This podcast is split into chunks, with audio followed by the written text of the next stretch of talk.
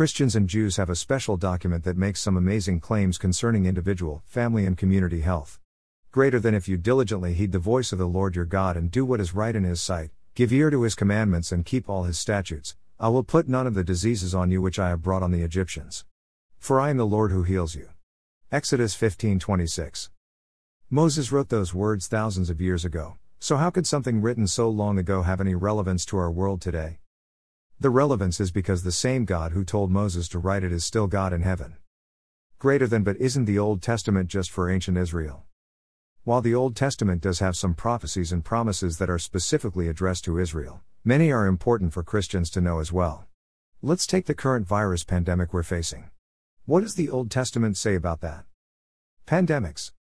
Pandemics are not a new phenomena of the 21st century. I remember the first year I started as a news reporter, 1968, covering a flu pandemic that killed 1 million people worldwide. It was known as the Hong Kong flu.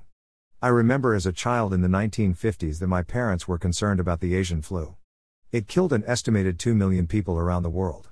My wife and I were a part of one of the first groups of children given the new polio vaccine in 1954. Almost 60,000 children were infected with polio in 1952 and 3,000 children died. Thousands of children were paralyzed from the virus. Many children had to be placed in iron lung machines to stay alive. My father in law told us what it was like as a young boy to live through the 1918 flu pandemic, Spanish flu. An estimated 20 to 50 million people died worldwide. When he was an infant, the sixth cholera pandemic killed more than 800,000 people. Other flu and cholera pandemics killed millions more during the 19th century.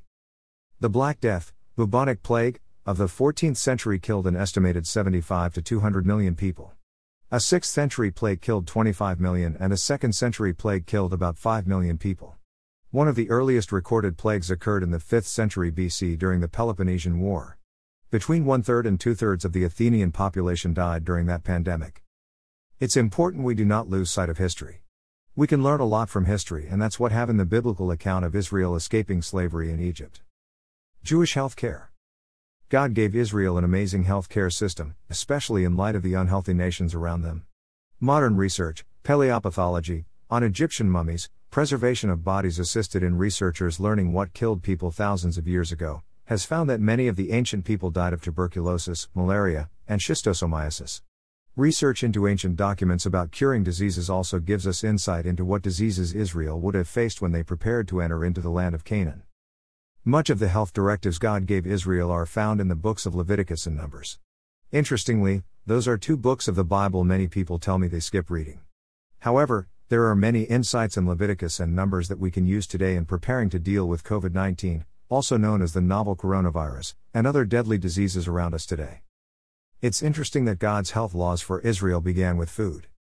Greater than now, the Lord spoke to Moses and Aaron, saying to them, Speak to the children of Israel, saying, These are the animals which you may eat among all the animals that are on the earth.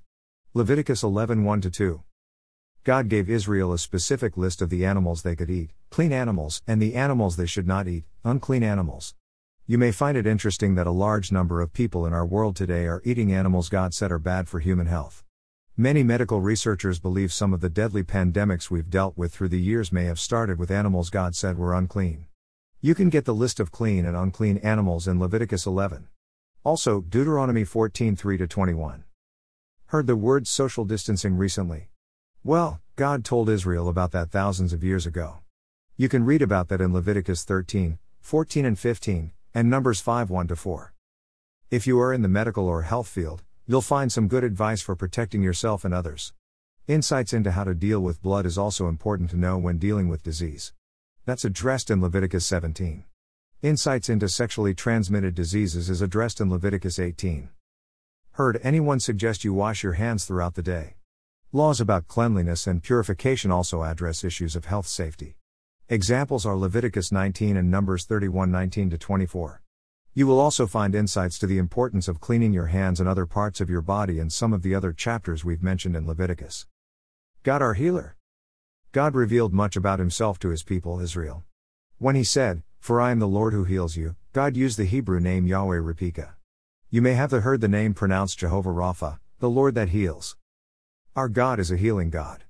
We see that throughout the Old Testament and especially in the New Testament when Jesus, God in flesh, healed people of every type of disease. God is our healer. Even as we saw how God warned the children of Israel about what animals were clean and what animals were unclean, we also see God's healing provision through plants. Greater than and God said, See, I have given you every herb that yields seed which is on the face of all the earth, and every tree whose fruit yields seed, to you it shall be for food. Also, to every beast of the earth, to every bird of the air, and to everything that creeps on the earth, in which there is life, I have given every green herb for food. And it was so. Genesis 1 29 30. God has given us many foods that we could call healing foods.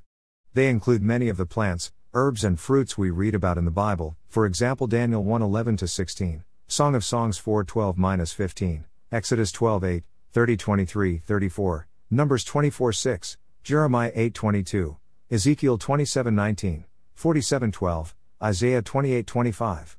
Modern nutrition has also discovered the healing properties of many plant-based foods. God has also given us life-giving sunshine, rain and fresh air. He also supplies us with times of physical and emotional rest. We have much to be thankful for from our heavenly Father. As we all seek wisdom in remaining healthy during a global pandemic, let us remember that true wisdom comes from God.